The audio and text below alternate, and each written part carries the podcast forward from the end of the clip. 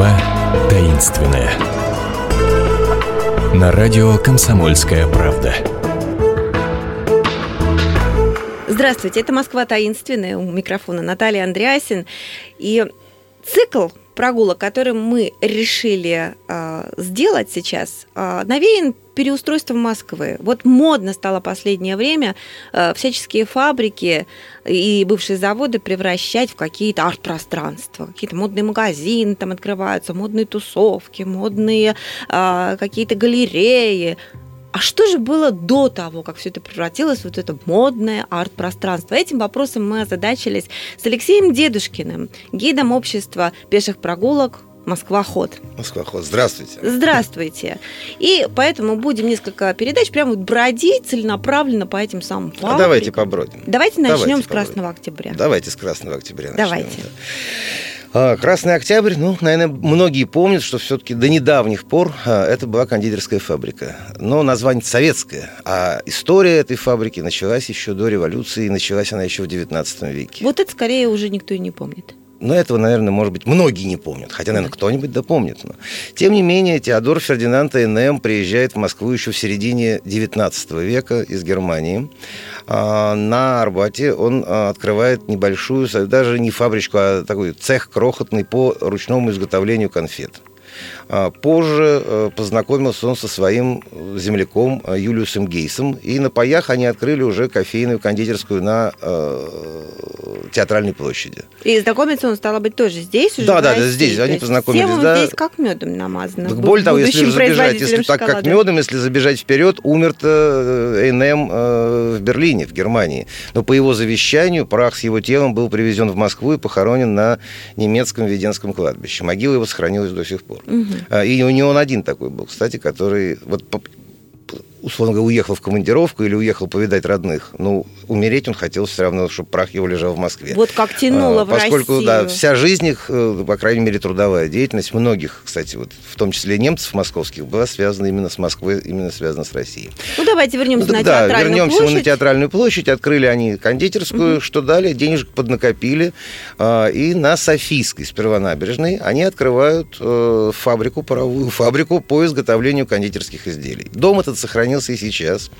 Это самый первый дом по э, Софийской набережной, поскольку дома 2 и 4 снесены были еще в 1930-е годы при строительстве нового каменного, большого каменного моста. Угу, так угу. что теперь э, Софийская набережная начинается с дома 6. Кстати, основа этого здания тоже палата 17 века, старинная постройка. Вот там и расположилась самая первая фабрика Эйнем. Проходит некоторое время. Вот Эйнем, как я уже сказал, умирает.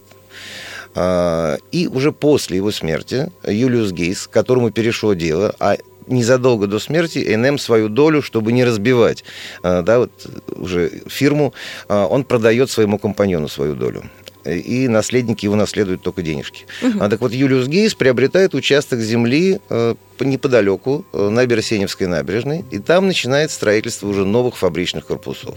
Но, несмотря на то, что фабрика принадлежала ему, э, название он не менял. Она так и оставалась до, по сути, 18 года э, фабрика НМ, поскольку, говоря языком современным, бренд, бренд. раскрученный, да, угу. бренд, и зачем его менять, поэтому, хотя далее в семье Инемов эта да, фабрика находилась в руках представителей семьи Инемов, о, извиняюсь, в руках представителей семьи Гейсов она находилась, появилась, угу. но, тем не менее, носила прежнее свое название НМ. И вот как раз тогда, в 80-е годы 19 века, и начинается строительство корпусов производственных, и не только, кстати, производственных. Весь этот комплекс красно-кирпичных домов, который сейчас находится в районе Стрелки Московской, да, между э, Москва-рекой и водоотводным каналом, это и есть э, корпуса фабрики НМ, и производственные цеха, и здания, в которых находились общежития для рабочих.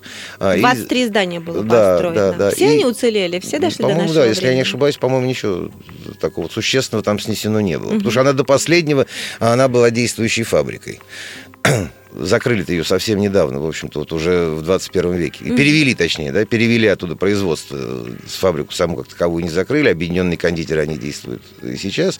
Вот, но э, производственные цеха там располагались до относительно недавнего времени. Вот не знаю, сейчас действующие кондитеры хранят ли какие-то традиции, которые были заложены ИНЕМом, но мне, например, очень нравится, что э, у него было так, э, с каждого проданного фунта, это почти полкилограмма печенья, допустим, да. ИНЕМ, он жертвовал 5 ну, копеек серебром. Серебром, да, на благотворительность. Да. Кстати, он был еще и поставщиком НМ, потом Гейсы были поставщиком в действующую армию. Например, в общем-то, а, свои первые такие более-менее серьезные капиталы еще Теодор Фердинанд, вот тогда, в середине 19 века, угу. он заработал на поставке в действующую армию варенье и печенье. Это Крымская война, 1854-55 годы. То, но ну, тут уже была не благотворительность. Ну, тут, тут конечно, тут, не благотворительность, но тем не менее угу. на да, победу русского оружия он тоже определенный вклад вносил. Кстати, как и многие немцы немцы. А, и даже если так чуть абстрагироваться от Эйнема, а, даже в Первую мировую войну многие московские э, немцы, ну, о Москве, конечно, говорим, не только, наверное, московские, но мне проще о Москве рассуждать. Ну. А, в общем-то, их фабрики работали на э, как раз... Э, несмотря на то, что сами фабриканты оставались подчас подданными Германской империи, их фабрики работали для русской на благо армии. России. На благо России и русской армии, да. Вот. И, э, соответственно, э, вот этот комплекс, он строился до 1914 года. Это не за один день, естественно, это не за один год и не за два года. Это постоянно достраивающиеся корпуса. Там же находились квартиры служащих, там находились и квартиры самих, кстати, гейсов. То есть они тут же жили, да, тут же у них, работали в у них не было, да, на да, свою У них не было особняков, как у тех же Абрикосовых, например, главных конкурентов. Mm-hmm. Да? Алексей Иванович Абрикосов, шоколадный король наш. А, вот у Абрикосова было э, немало недвижимости недвижимости за пределами его фабричного городка. А здесь э, или квартиры они снимали, ну, хорошие, конечно, квартиры в хороших домах где-нибудь в центре, например, там на той же Спиридоновке, или же жили в своих собственных домах при фабрике, э, в квартирах да, а дома, соответственно, были дома служащих. Ну, для, да, в которых размещались квартиры служащих. Угу. Если о преемственности, ну, ведь многие даже названия сохранились до революционных времен. Взять, например, э, там, ту же конфету «А ну-ка, отними». Да. да. До революции тоже был, прав шоколад «А ну-ка, отними». Разница в фантике. Да, до революции на этом фантике был изображен такой очень недовольный бутуз, э, сбитый для, лап, да, для лапты. А, а сейчас, как мы помним, девочка дразнит конфеткой э, собачку. То а есть, новый да, вариант да, да. этой конфеты не, не вы видел, видели? Не, не видел. Вверху написано одно слово «Крым». Крым. А ну-ка, отними. А, нет, я этого не видел еще. От, от, отлично. Вот так вот, э, да, конфета живет в веках, э, ну, да. становясь современной с каждой новой эпохой. По воспоминаниям были какие-то такие забавные, может быть, названия. Например, были э, тортики, э, которые назывались э, «Поцелуй меня». А в, зависимости от веса они стоили по-разному. Там 3 рубля, 5 рублей. А, а в кондитерских магазинах очень часто в то время уже начали женщины. Уже женщин тогда мало, конечно. Труд женщин редко использовался, скажем, в городах. Я не говорю о, о деревнях. Но вот именно барышни работали приказчицами в кондитерских магазинах. А, и остряки, приходящие в такую кондитерскую лавку, порой говорили «Поцелуй поцелуй меня за 3 рубля. Ну, понятно, что они просили, конечно, тортик за 3 рубля. Ну, двойной смысл. Ой, как это красиво звучало. Слушайте, а вот эта вот история, как они в 2014 году, э, товарищ СТНМ, когда выпускала шоколадные конфеты, серию, да, предсказала практически Москву будущего. Да, вот, ну, конечно, недалеко не все, но что-то предсказала. Ну, вот, например, да, и... да, цитата, они там объяснение. Центральный вокзал. И писали пояснение к своим конфетам. Зима такая же, как и при нас 200 лет назад. К услугам пассажиров земля и воздух. Желающие могут двигаться со скоростью телеграмм. То есть они предсказали самолет, по ну, сути, да? Точно ну, так как, же. Ну, самолет все-таки в то время были. Монорельс. Э, ну, монорельс, да, безусловно. Там даже картинка вот ну, похожа картинка, на да. наш монорельс. Ну, есть, есть там такая картинка. Там есть картинка и э, всевозможные такие ледовые аэросани на фоне ресторана Яр. Это как раз, да, пусть здание перестроено, но тем не менее это Ленинградский проспект нынешний, где гостиница советская находится.